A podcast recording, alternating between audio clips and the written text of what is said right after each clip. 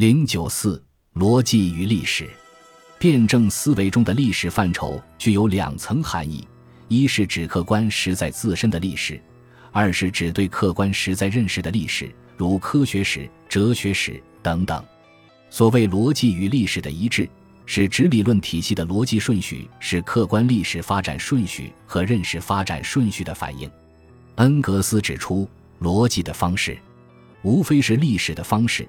不过，摆脱了历史的形式以及其扰乱作用的偶然性而已。历史从哪里开始，思想进程也应当从哪里开始。而思想进程的进一步发展，不过是历史过程在抽象的、理论上前后一贯的形式上的反应。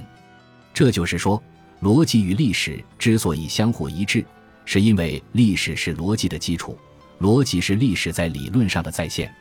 逻辑与历史的一致不是机械的一致，具体的说，逻辑是修正过的历史，这种修正表现为逻辑按历史的规律性来修正历史，是撇开偶然抓住必然，撇开细节抓住基本线索，从而在比较纯粹的形态中把握历史的内在规律。按历史本身固有的逻辑修正过的历史，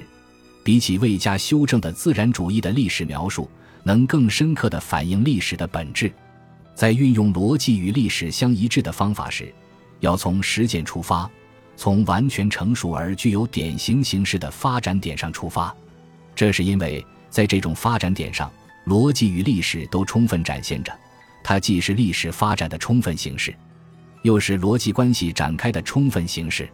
所以，马克思研究资本主义生产方式时，选择了当时资本主义生产方式的典型地点——英国。